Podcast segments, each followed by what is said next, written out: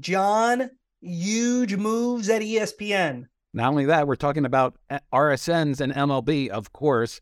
Our big get today, Doris Burke. That's a big get. And the big get for the world of sports media is trying to figure out how to say your last name. John Uran, Uran of Sports Uran? Business Journal. I believe French him guy. and Marshawn. Marshawn do a podcast that has great information. We started out on the rocks with these guys. Yeah, a little we, bit. we started out on the rocks with these guys. Should have maybe sued them for defamation. For they were saying some negative stuff about us. You know, should have thought. Now that we know, now that we know how the world works, right? Yeah. But, but big fan of the reporting that both Uran and Marshawn do, and the Sports Business Journal.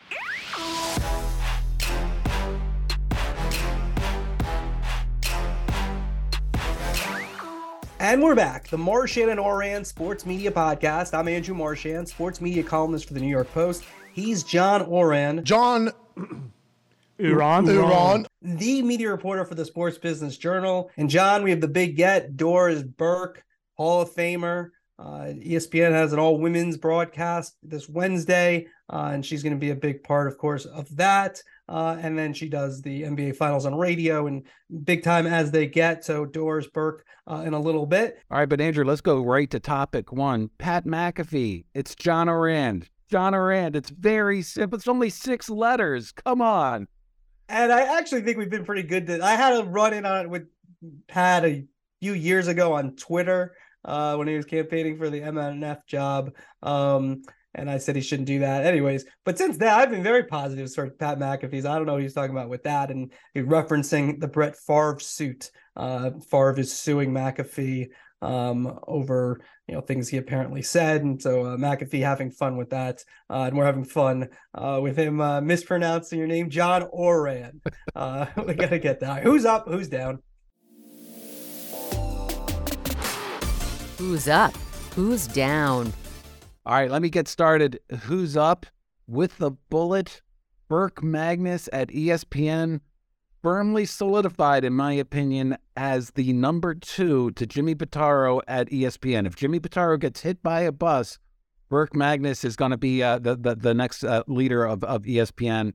As part of the reorg, he's no longer going to be overseeing the rights and the rights relationships. He moves his role over to the uh, dealing with the company's programming relationships. That means heading up all studio shows, live events, news gathering, investigative journalism, uh, the talent office, audio, digital, social media. And what this is doing, in my opinion, is trying to add on his experience level. So he's not just a relationship rights guy. Now he's overseeing all other aspects of the business so that when he ends up uh, going into the, the, the top chair eventually, he has enough uh, experience to be able to do that. All right, John, my who's up is Rosalyn Durant. She's the other big promotion from these ESPN changes. She comes back from Disney. Uh, she'll be the EVP programming acquisition, taking on uh, a lot of Burke's responsibilities. So when you look at Rosalyn Durant uh, and the future of ESPN, she's going to have a vital role with the NBA on the horizon, uh, UFC on the horizon in terms of deals to be made. Uh, and so she comes in, and when you look at the pillars that they've created here at Disney and ESPN, I made an analogy the other day. If you have Pitaro as the chairman, he's Hal Steinbrenner for the Yankees. Uh, Burke Magnus, kind of a combination of Brian Cashman and Randy Levine, Levine, the president of the Yankees, Cashman, the GM. That's what Burke Magnus is. Then if you get to Durant, she's the Aaron Boone. She's like the manager uh, of the team. Uh, and so, very important role for Durant. She comes back to Disney, and that's where your power structure is. That's the central uh, pillars of power now at ESPN, uh, which is going to be our number one topic. Uh, we're going to get deeper into this and what this all means in the future of ESPN. Uh, but first, let's get to who's down. Well, you know, importantly, Andrew Roz and uh, Burke are very close. They launched the SEC network together. She uh, she's uh, has deep relationships. Uh, that's you know what she's known for. They're going to be still working very closely together on the league relationships, on the rights relationships, and it is a very big move uh, for for uh, Roz Durant. My who's down. you- You'll have to forgive me. There's not a big sports media component except for every Sunday I watch this guy's team uh, in the fall on, on, on television. But my who's down is Dan Snyder. What a miserable week that culminated in the DC Defenders, the XFL, a full crowd screaming an expletive, uh, F Dan Snyder, the whole crowd cheering it uh, th- th- throughout the game. It was a, a, a really bad week for, for Dan Snyder. And for the first time, I've always been a skeptic. I didn't think he was actually going to sell a majority interest in, in, in, the team. And now that's starting to switch. The news that, uh, that came out that he is refusing to engage uh, uh, Bezos, who, uh, again, it's a relationship business. It's the theme of this pod. He has deep relationships in the commissioner's office with all the other owners. Uh, the owners are taking a look at that and saying, like, now Dan Snyder is doing something that's lowering the potentially lowering the value of his franchise, which is potentially lowering the value of our franchises by a billion dollars, five hundred million, you you you you name it. Once it once he starts taking money out of these other own, owners' pockets, you're going to see this start to uh, to to speed up. Uh, I'm hoping that this isn't wish fulfillment. Dan Snyder is the most unique person in Washington sports history.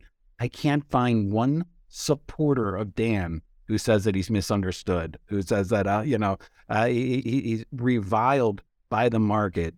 And I, I think that this is that we're finally starting to see the end of the road for him as the owner of the Commanders. My who's down. I'm going to borrow from Randy Moss, who's famous for saying, You got mossed. Well, I'm doing, You got layered. so in the new reorg and, and when these corporations make you know have reorganizations the biggest thing you don't want to do is be layered. Uh, that's basically a definition of going the wrong direction of who's down. And that's what happened to norby williamson dave roberts and stephanie druley they all got layered in this new reorg. They were reporting to espn's chairman uh, jimmy pitaro. Now they're going to report to burke magnus who will report to jimmy pitaro. Uh, they still have important roles but Steph Druley, Norby Williamson, and Dave Roberts, you got layered. You got moss. You know, corporate America is like that's like they hate when that happens.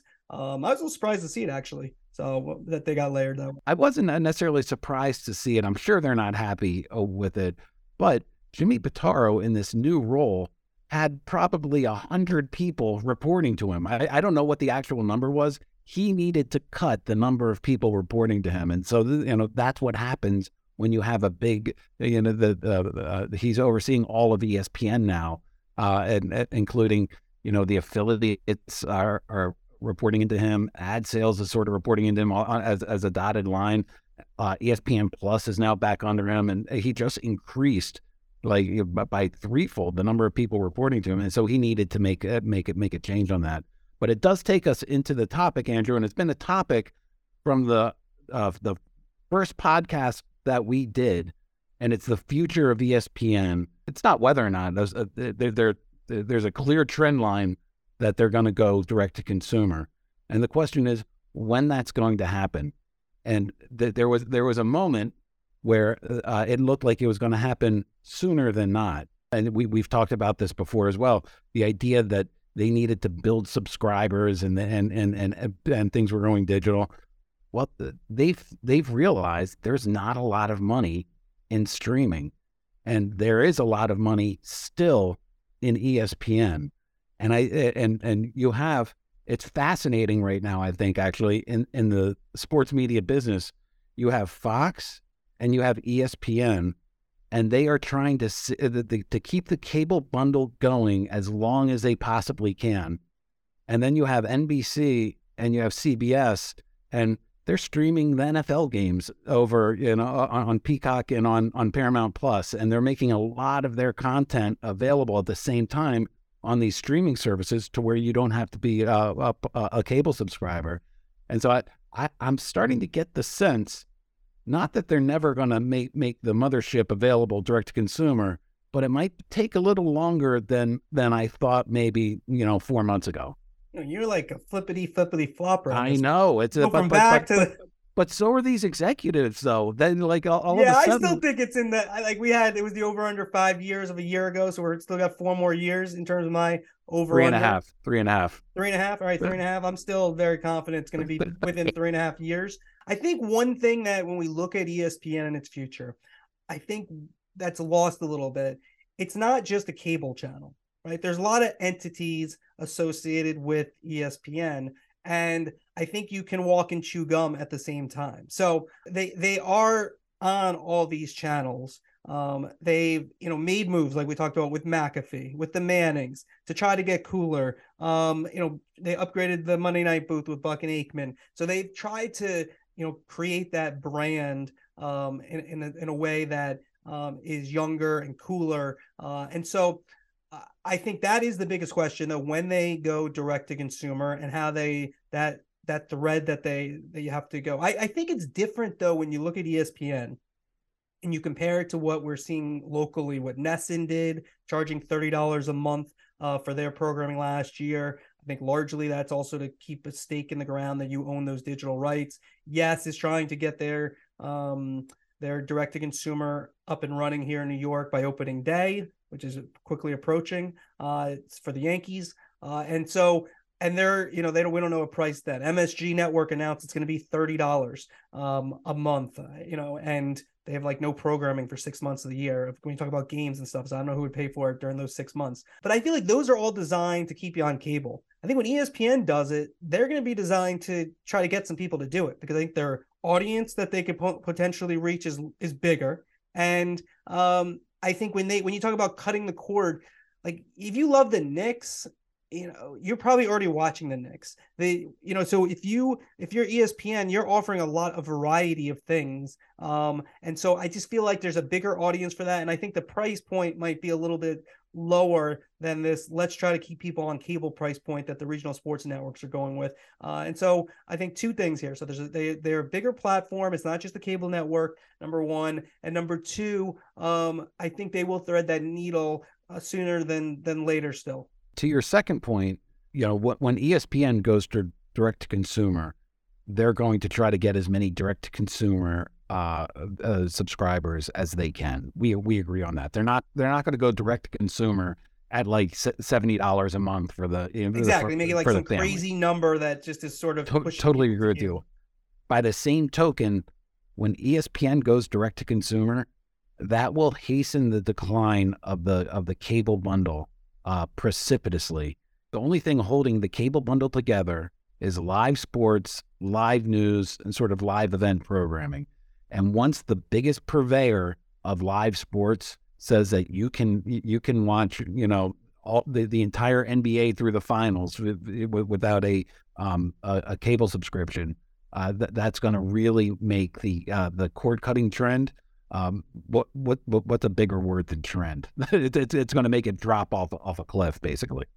Yeah, but the one thing I will say though, and if I'm ESPN, if I'm Disney, this is something that uh, you have to be consumer first. Like I feel like the what what the streamers are trying to do is you know like look look at MSG Network. I feel like they're not really going consumer first. They're trying business first. How can we make the same amount of money? And I don't think the same amount of money is out there anymore uh, for them to make. Uh, it's just not. You, the math is, you know, if you've ever seen any of the math in terms of what they were getting from every subscriber, even ones on cable who weren't watching, as compared to um, what they could get streaming wise. Um, so that's where I think yes. So I, I so you know we've we've discussed this a lot. I, I that's where I think ESPN will be different. I think the price point, that initial price point, and then they'll raise it. I mean, then but but the idea will be to to get a substantial amount of people in there because the thing about these games, and I had this with a very smart um, regional sports network person recently, like who's not getting these games that wants them? Right? That's the question they think you have to ask yourself if you're an RSN going direct to consumer and and numbers that I don't think they're really public, but numbers you hear haven't been great for any of these services. It doesn't seem like there's people who want these games who aren't getting them somehow now. And so like so who are you serving? And I mean everyone's going to do it. If just are they going to do it effectively is the question. So if you talk to ESPN um, uh, executives, and this is my viewpoint as well, so it, it resonates with me. If you're going to be consumer first, let's stick with the cable bundle. You don't have to you don't have to subscribe to 20 different uh, you know uh, streaming services to see to get your soccer fix on. You know, it's like you just buy the one bundle and you get everything. If they can keep that, keep their business going because uh, as well, Um, they're go- they're going to ride that as long as they can, and I, there, there's a belief. Eric Shanks said this when we had him on as the big get uh, in, in, in Phoenix. There's a belief that that the cord cutting trend is going to level off. Yep. And and and if it levels off, if it levels off in your ESPN, why would you go direct to consumer? It leveled off. We already we we, we have you this. would. Right. You saying you wouldn't? I think you would at that point. It depends on how low the, the it, it levels off at, though. Well, why wouldn't you want to add? So if you have 50 million people, let's just say, who are getting cable, why wouldn't you want to give a, the other people who don't have cable another way to to access and pay for your product? Because as, as you make that available, and I don't need to get the, to to subscribe to this cable bundle, like the, the the money that they're getting from cable, which is a ton more than they would ever get from streaming, uh, is it w- will drop down. It, like, let's say you're in New York, right, and you want the Yankees, you want ESPN, you want the Knicks. So you're all right. Let's just say the Yankees cost. We don't. There's no price. This is not. Let's just say they're 30 bucks a month too. So then you're 60 bucks in, and you're not even getting the Mets yet. You got the Yankees, you got the Knicks, you got the Rangers, um, you got hockey. I don't know. You do have the Nets as well, but like you're already sixty dollars in. Then you're gonna pay for ESPN. I don't know. It keeps going. And if you want soccer, then you need an NBC or CBS component with you know Paramount Plus. It just adds up, and then people say, "All right, why don't I get? Why don't I just get the cable bundle?" Andrew, you sound like me. Finally, you see the benefits of the cable bundle. Like I always said warmed that. I've my been on that a listening to you go on warmed my that. heart. Right, all right, maybe. Right, before we move off of ESPN, um, you know, I think another thing we should mention is that we always talk about Fox, and I think they've done a great job, kind of, you know, punting on streaming, um, for in terms of subscription, but they've been doing that because Fox is so strong. I mean, ESPN, the other thing that they have is reach, and that comes from ABC. And that's going to be very helpful going forward as well. Is that you know they kind of cover everything you'd want. And when they go into these rights negotiations with the NBA, for example, and Rosalyn Durant's in there, and they're like, all right, you want the finals on broadcast TV? All right, we have ABC, which is already it's already on. We have cable, we have streaming. They can offer every avenue that you know entities will want um, to potentially have marquee events that you want broadly, and then if there's niche sports, there's you know you have ESPN Plus and you have other ways to, for them to deliver. So I think they're well positioned. I think if you Andrew, I couldn't I couldn't agree with that any any more. And in fact, I'm a I, I think anybody who listens to this pod knows I'm a big believer in traditional linear television, good old fashioned TV. In 2031, there's going to be one way to watch the NFL, and that's on broadcast television. The eh, the the, the NHL Stanley Cup Finals.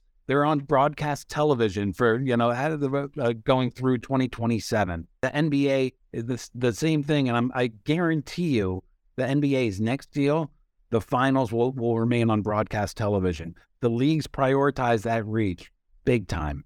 it makes sense. Those are their biggest games. You want to reach the most most people possible, and uh, you you want to make sure you don't limit it. And that and that's where like streaming is a little bit different um, for sports because you know with broadcast TV, that's the best reach model there is. And as great as Amazon and Apple are at reaching people, they're still in and what you know the digital world has changed because you can reach distributions you know um, basically zero with the internet. Broadcast TV still is number one and hard to beat because there's no price and you don't even really need you don't need cable you don't need anything except the tv um and so uh and some bunny ears if you want. So uh that's that's a huge advantage. All right let's move to uh the other topics. Um mlb local tv regional sports networks. Uh let's kitchen table where we are john. Give give us give us what you know.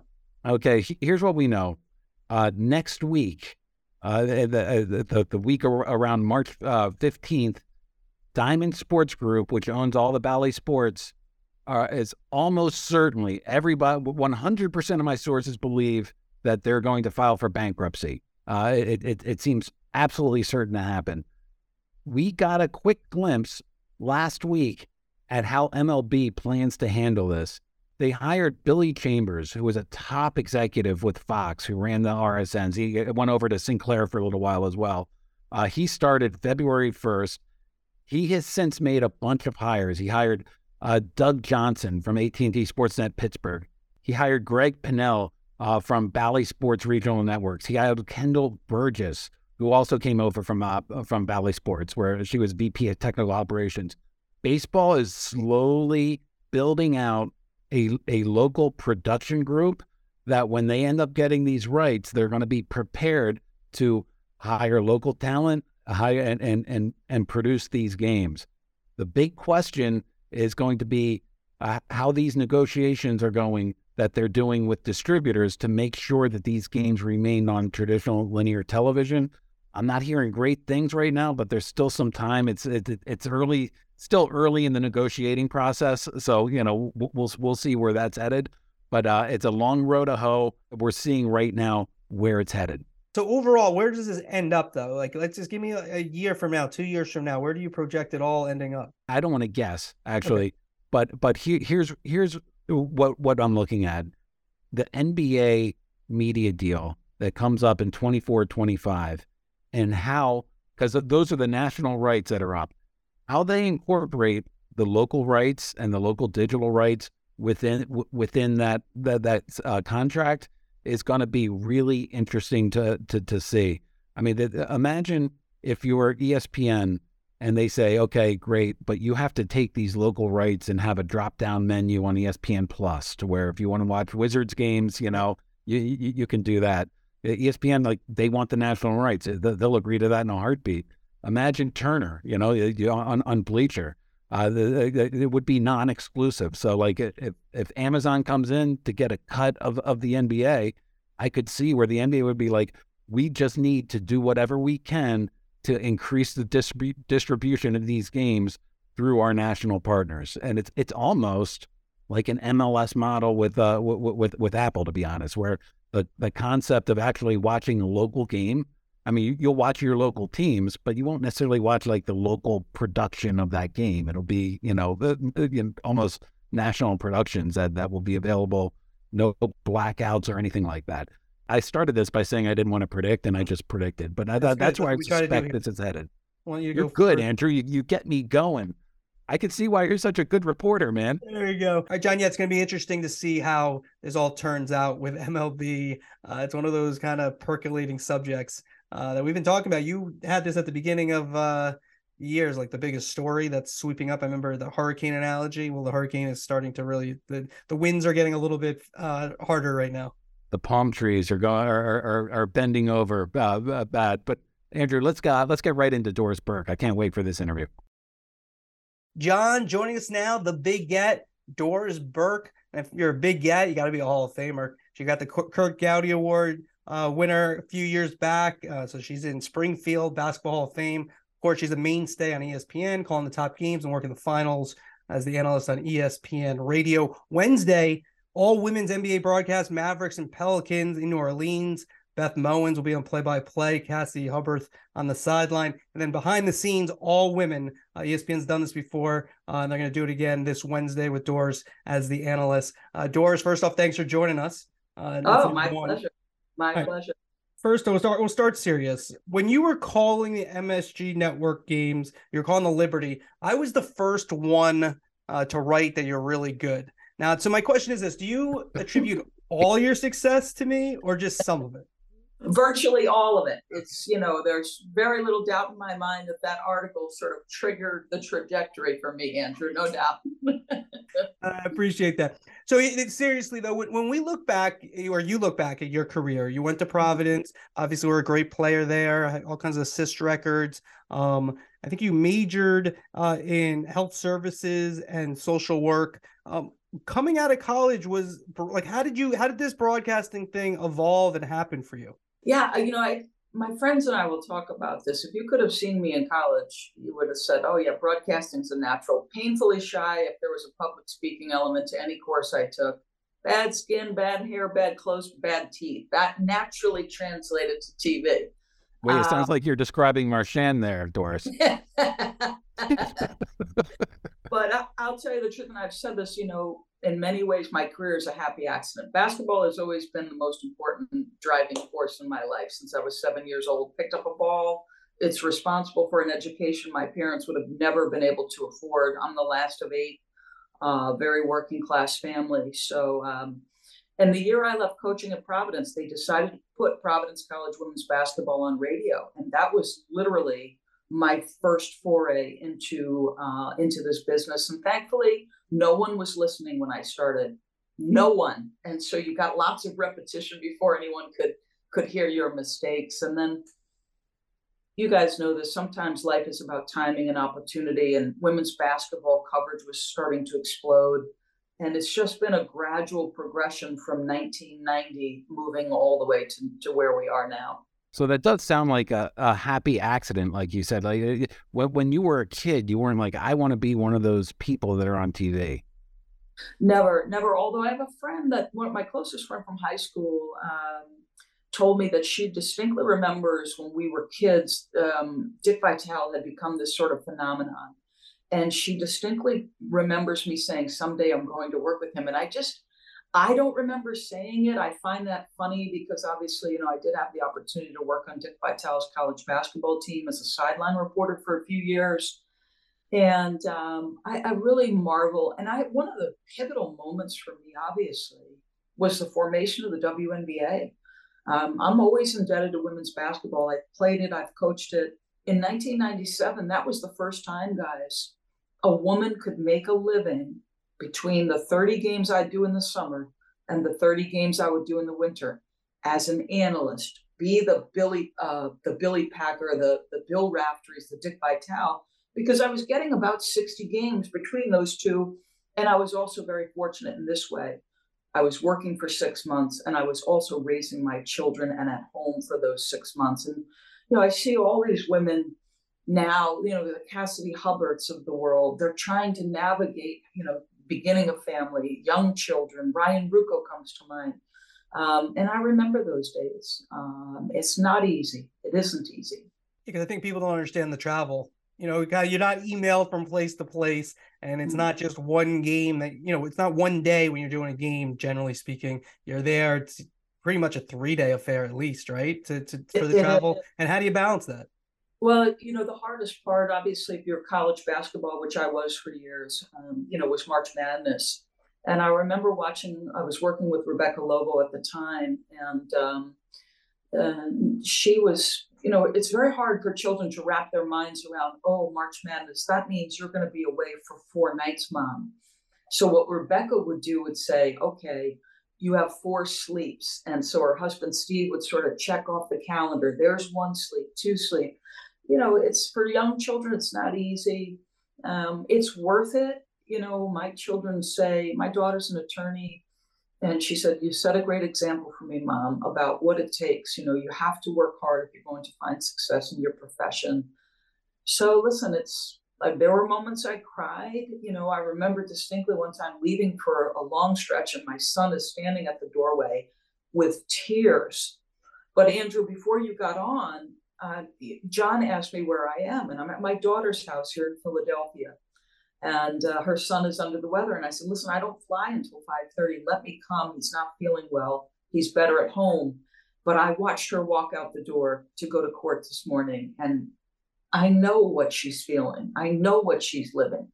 Doris, one of my uh, favorite parts of your career has a little to do with you, actually. It's when Drake put on the shirt. Uh, it's a women woman crush every day. Yeah. What?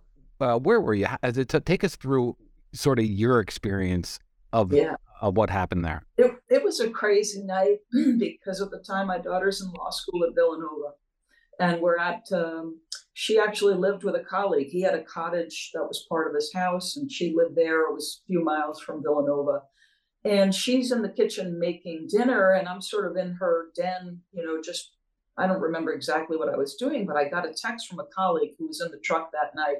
Michael molinari i've worked with michael for 30 years. We used to do a lot of big east games together. And the text says you're about to blow up the internet. And you know what my first thought was john? What stupid ass thing did i just say somewhere on some broadcast and uh, he said, just turn the game on. And I'll be honest with you. I mean, I know he's a phenomenon, but obviously a little bit different generation than, than I am. And when he goes on television and, you know, is at that presser and they run that back, and then I think it was Israel Gutierrez who did an interview with him. I'm looking at my daughter, she's looking at me, and she grasped it before I did because there's a moment at which she said, Oh, mom, I don't think you are understanding exactly how big a star and how big a deal this is. And I didn't. I didn't until my phone blew up. And I said this, you know, it was a year later, John, before I actually met him. I did a Toronto game a year later. I was sitting beside Mike Breen. At some point in the first half, we make eye contact. He comes over to the broadcast table.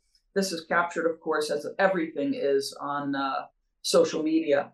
But I just said to him, I said, you know, I don't think you intended it for this reason, but I really appreciate your expressing respect for my work because I do think it's somehow changed the minds of maybe anybody who might have been hesitating out there accepting me as an analyst in the NBA. And he said something like, "Oh, I, I don't think you understand. You know, I I really enjoy what you do." So that was it was an unforgettable moment, certainly. Did I hear you correctly? Is that the moment that you realize that you made it, or or? Yeah, I mean, I would have said that, that you made it well well before that. To, to, to be honest, which is why you had the shirt on. Yeah, I don't know that I've ever thought consciously in my head, you've made it. Listen, you guys know this, um, and I've said it before. If I had, if I hadn't had, I don't, I don't remember when Twitter came into being. Do you guys know the year? Was it, you know, early two thousands, whatever it was? It's like I'm not, I'm not sure. yeah, it's like around 07 maybe. I'd Yeah, say. I was going to say Oh. 09, so like right around there. Oh, oh nine. So the beauty is I had 12 years under my belt. And I've said this often because young people are so affected by social media. I don't know if I would have been tough enough to endure some of the things I endured early in social media had I not had that 10 to 12 year period where I was building a foundation of confidence in this building or in this business. Because here's the facts like, it started in a very small way, but I've been calling men's college basketball since 1999, the Atlantic 10 when Bob Stites hired me. There's been early on in particular, there's been a lot of pushback. There's been this gradual, you know, sort of gradual acceptance to the point now, and this warms my heart. The the fact that men of my son-in-law's generation and younger, they don't even blink. I'm a part of their experience. They don't, it doesn't sound harsh to their ear. And I'm guilty of this because what happens when we hear something strange? What's our first reaction? We pull back. We go, oh, what is that? So I understood some of the pushback, certainly. And I think you hear this in my broadcasting. I am mindful of the fact that I've never coached in the NBA or played in the NBA. You know, I, I, I'm just mindful of it. And I, I am very careful with how I do my job. When you look at what your big break was, what would Yeah. you say it was? I- mean, I would say several. The WNBA's formation, because what that did, Andrew, was it stuck me in the New York media market. And, you you know, executives and decision making positions were hearing me at that moment. So I'd say that was one big moment. Um, I, I said this to Bob Stites, who still works here in Philadelphia. Um, he was the associate commissioner of the, of the Atlantic 10. And uh, I had a couple years under my belt as the analyst for the New York Liberty. And he called Mike Breen and said, I'm considering three analysts for my uh, lead analyst on the Atlantic 10. And he mentioned my name. And Mike said, Well, and I'm not giving you verbatim Mike Breen, but Mike Breen said to him, I don't know if you want to go there, but Doris is the best analyst amongst those three. And Bob told the story uh, to me in the third year or second year. I just said, What was the reaction of coaches when you told them you were going to hire me? And he said, You sure you want to know that? And uh, I said, Yeah. And he said, Well, I'm not going to tell you verbatim, but I'll tell you what I said to them. She's she's my choice. If you have a problem with her come March, you call me and then we'll discuss it. But we're not going to discuss it until then. And maybe one big moment, the great John Chaney at some point, maybe in January of my first year, said, That young lady you have, she's all right. And uh, and I've always appreciated that. And I'll tell if forgive me, I'm I'm kind of going on and on, but John Chaney, I had one unbelievable moment with him. I worked the Atlantic 10 Women's Championship. Dawn Staley has won it. And then I'm heading to Philadelphia, the old Spectrum, I believe, to call the Atlantic 10 Men's uh, Conference Tournament. And I walk in the building, and right away I'm hit by two or three people. John Coach Chaney wants to see you. And I'm thinking again, of course, I'm thinking, oh boy, what did I, what have I said? Well, I said something and I cannot remember the word, but I find him right away. And I said, I figured let's be proactive. I find him right away. He pulls me behind a pipe and drape. He's come off a, a press conference and said, Coach, you know, uh, somebody said you want to see me. He goes, Doris. He goes, last night on the A-10 Women's Championship, you said X. You used word X. He goes, There's no such word. You've been hanging around black people too long. and I fell out. I absolutely fell out. I mean, the great John Chaney. And I don't know. I just, I've always appreciated his support and, uh, and all the coaches. And I've always said this like with coaches and players, when the conversation is the game, gender goes out the window because they all, everybody loves the game. Doris, what was the word? I, I'm trying, I think I might have said conversate.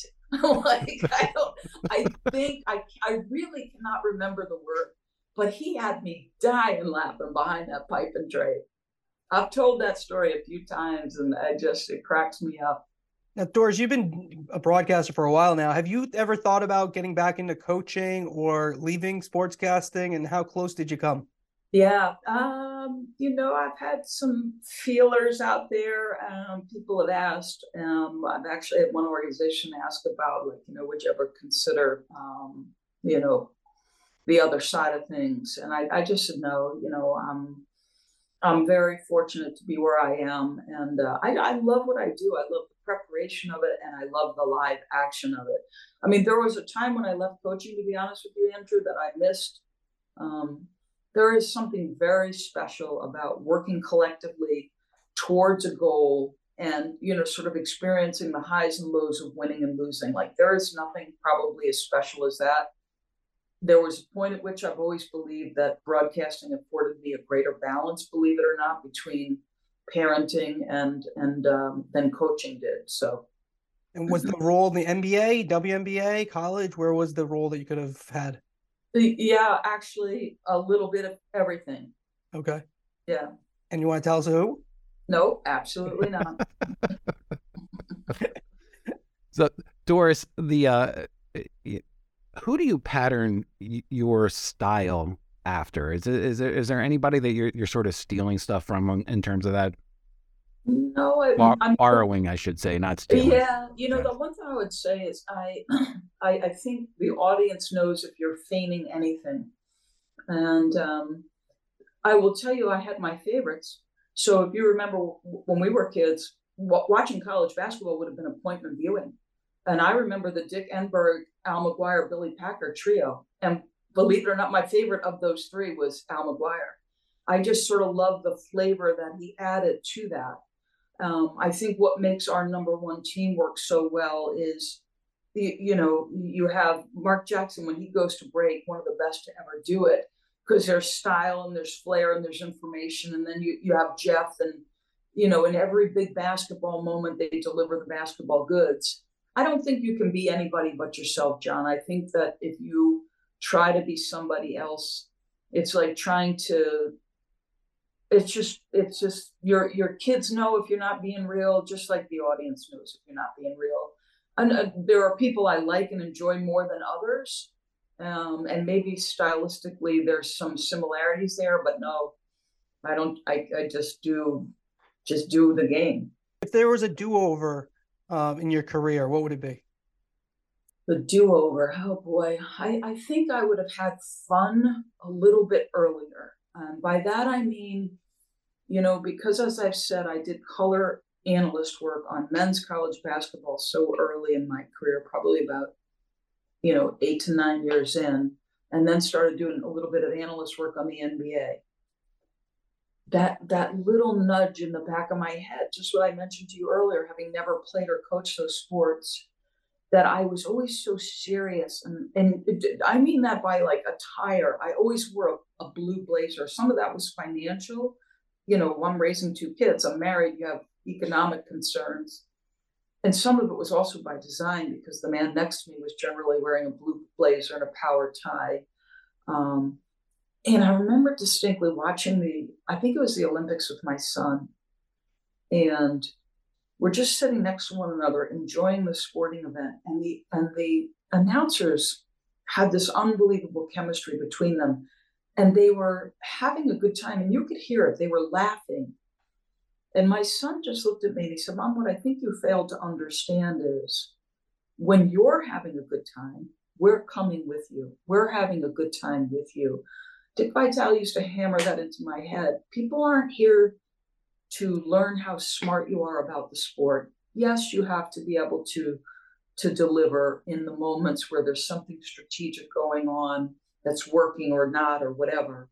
But that's not why people are tuning in to hear how smart you are. They they have a vested interest in the team or they're looking for diversion. This is in some ways entertainment. And it took me a really long time to figure that out. And a lot of it was my own insecurity, to be honest with you. And now I'm just like, well, there's plenty of people who don't like me and some who do. So let's just have fun while we're here. All right, Andrew, I want to finish with uh, w- with one last question. Uh, Doris, I want to talk about your new role. Uh, you're a new grandmother. Yes. Uh, how great? How great is that? Oh, it's like you know, I I knew, and I'm I'm sorry to all my colleagues who I told over the course of my daughter's pregnancy I couldn't wait because they heard it ad nauseum. Um, but it's better. It's better than I even expected. You know, I'm here today. My grandson's not well, and he'll be a little bit cranky, and it'll be the best thing I do all day before I travel to New Orleans. That's awesome. You said you didn't know when you made it. Well, Curt Gowdy Award winner. You're in Springfield Hall of Fame. Uh, that's got to be. You got to feel like you made it when you when you when you're doing that speech. I would think. Yeah, you're gonna make me cry because I, I remember thinking like, standing there, you know, being a part of that night and and getting overwhelmed emotionally, like not in a million years. There have been so many roles. I remember telling my kids the first time I got assigned to the uh, Big East tournament as a sideline reporter, I said, "You guys, you got no idea how big this is. I played in the Big East. I coached in the Big East. There's not. I grew up watching that tournament, thinking I'll never be a part of it as a broadcaster." And I went from from sideline to analyst, and just there's been so many moments where I've been like, this is absolutely nuts that I'm sitting here. There's still times, guys, I'm calling an NBA game and these athletes will be doing something extraordinary. It'll be the middle of the playoffs. I'm thinking, what? Mike Breen and I talk about this all the time. You still have imposter syndrome. Hmm. You're X years deep in your career and you still have imposter syndrome. You're going, wow, I am really here. Yeah, Breen's in the Hall of Fame too. I guess you got to get into other Hall of Fames before you don't have that imposter uh, syndrome. Baby. Doris, thank you very much for joining us. The all women's broadcast on Wednesday, Mavericks and Pelicans. And then, of course, you know, we see every week. Um, and then through the playoffs and then doing the finals on ESPN radio as an analyst. Um, uh, incredible career. Uh, I appreciate you giving me credit early on there. And um, best of luck. We'll see what we can do for you in the future. Guys, thank you. Thanks, Doris. See ya. Andrew, my big takeaway I loved her Drake story. I love the idea that she didn't know that she was a big star. I love the idea that she was like kind of sitting around the kitchen, er, her kitchen, and had her daughter had to tell her that like her life was about to you know, to change over the next several days. I mean that that to me was I I just I loved every part of that story. Yeah, I thought that was really good, and I I found it very interesting how uh, she was very pleased that she started her career before social media. Um, it is difficult uh, for anybody, uh, women especially in this day and age, as people just saying stuff to you left and right. And, you know, until you kind of get used to it, uh, it's hard to deal with for anybody. Um, but I thought that was very interesting. Um, and then also, uh, you know, how she had to manage everything. Um, and I am dying to know which team wanted her to be a coach or executive. I think that's interesting. I'm gonna have to try to dig that one up. Uh, kept that close to her. She wasn't going to give it up, or I would. Yeah, I don't blame her. Yeah. I don't blame her. She didn't take I the do. job. Come somebody on, somebody reached getting- out. You may as well say who, right? I guess so. Yeah, I like specifics, but she was very good. All right, that's gonna do it. A lot of ESPN talk. Um, big get. Uh, Doris Burke was excellent, John. Um, we want to thank Chris Mason, AC Wyatt. They put this together every week, um, and we appreciate that. Um, and uh, if you can like it, if you can rate it, um, and if you can review it, it's very appreciative. Yeah. Thank you for listening. We'll see you next week.